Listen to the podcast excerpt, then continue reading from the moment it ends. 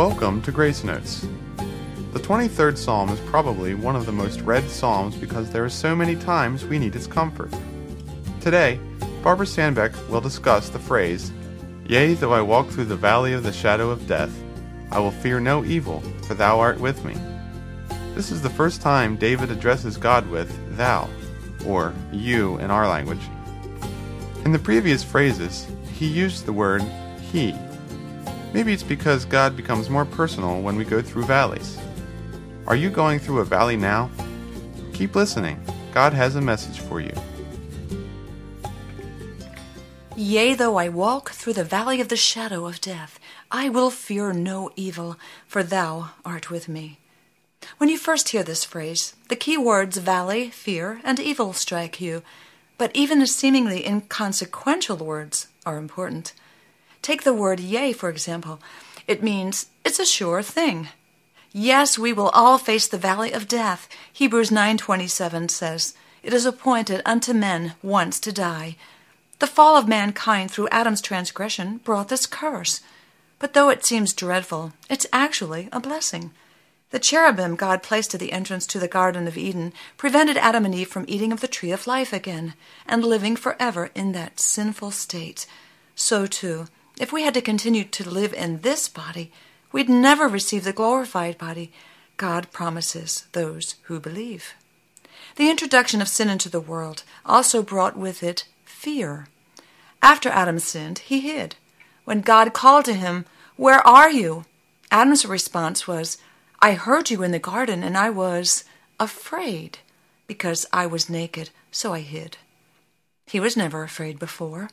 Sin ripped away his spiritual covering, and he felt unprotected. But God loved man so much that he'd already planned for his son to pay the penalty for man's sin against him, so that those who accept Jesus as Savior can be free from the fear of condemnation and live with him eternally. Romans 5:17 says, "If by the trespass of the one man death reigned through that one man, how much more will those who receive God's abundant provision of grace and the gift of righteousness reign in life through the one man, Jesus Christ? Jesus is the love of God manifested in human form, a perfect, wondrous love that casts out all fear and protects us from eternal death. Oh, wondrous love that will not let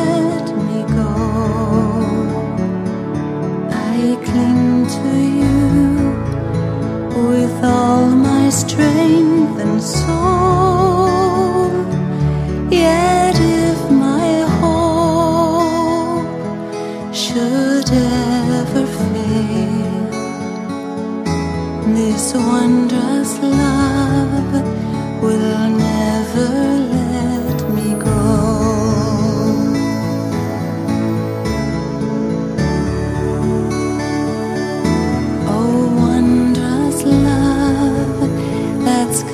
to dwell in me. Lord, who am I that I should come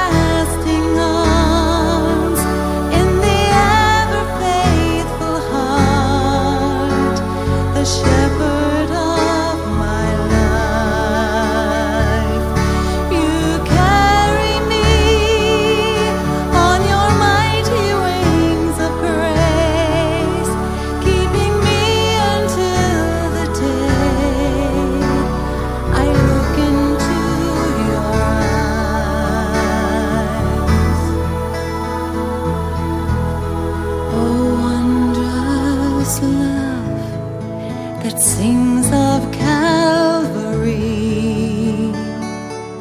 the sweetest sound the sinners ever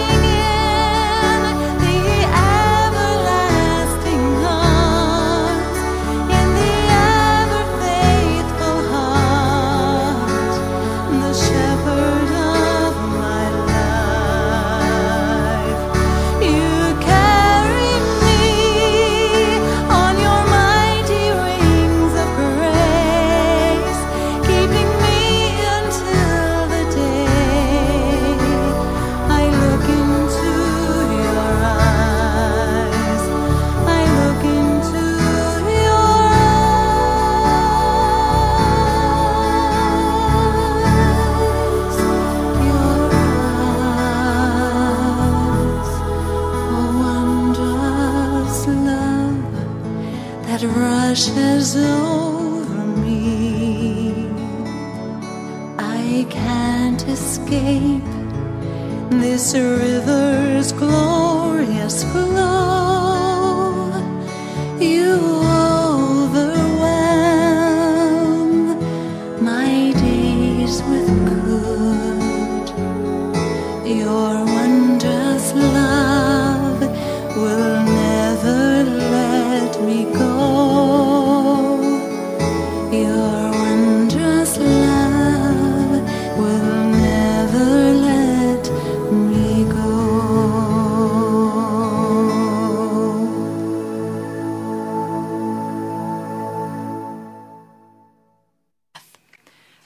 Continue with the word walk.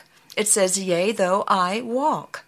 David portrays himself as walking, not running through the valley. How can he do this when he's on the brink of death?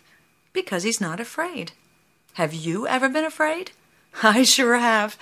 I remember the time when I went to a friend's house to drop off a cassette.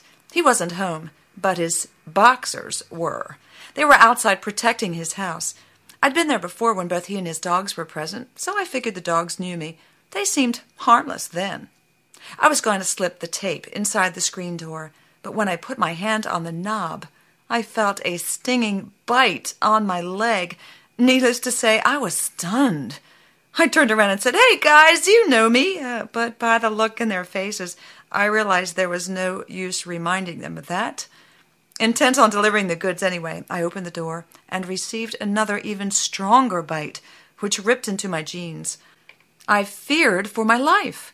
My first inclination was to run to my car, but I realized they might even pursue me more intently, so I prayed, Jesus, Jesus, help me, and walked back without further harm. I believe the Lord muzzled their mouths to keep me safe. Now, for the believer, the sting of death has no terminal bite. Christ put a muzzle on evil when he rose from the grave. 1 Corinthians 15 55 and 56 says, Where, O death, is your victory? Where, O death, is your sting? The sting of death is sin, and the power of sin is the law. But thanks be to God, He gives us victory through our Lord Jesus Christ. It's said that when a bee has left its sting in anyone, it has no more power to hurt. Death has left its sting in the humanity of Christ and has no more power to harm His child. Notice, we're not walking in the valley, but through the valley. We go through the dark tunnel of death and emerge into the light of immortality. And the valley is a place of quietude. The mountain is bleak and bare, but the valley is rich with golden sheaves. Many a saint has reaped more joy when he came to die than he ever knew while he lived. It's not the valley of death, but the valley of the shadow of death, because death in its substance has been removed, and only the shadow of it remains. Nobody's afraid of a shadow. A shadow can't stop a man's pathway even for a moment. The shadow of a dog can't bite. the shadow of a sword can't kill, and the shadow of death cannot destroy us. Someone has said that when there's a shadow, there must be light somewhere, and so there is. Jesus, the light of the world. Right before my godly father in law died, he sat up, pointed to the ceiling, and said, Heaven, Jesus. These were his last audible words. God keeps his promises. Believers, you don't need to fear the valley of the shadow of death because he will be with you, holding your hand and leading you safely through to the other side.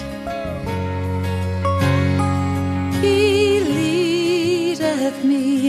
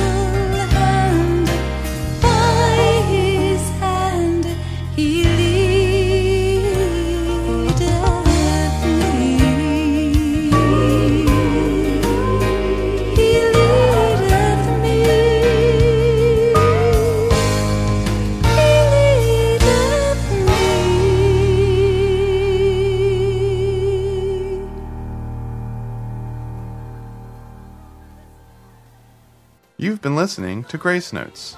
For more information about this ministry, write to Sandbeck Ministries, P.O. Box 581, Fallston, Maryland 21047, or email us through our website at www.gracenotesradio.com. Join us on our next program. Until then, let your Grace Notes be a song of praise.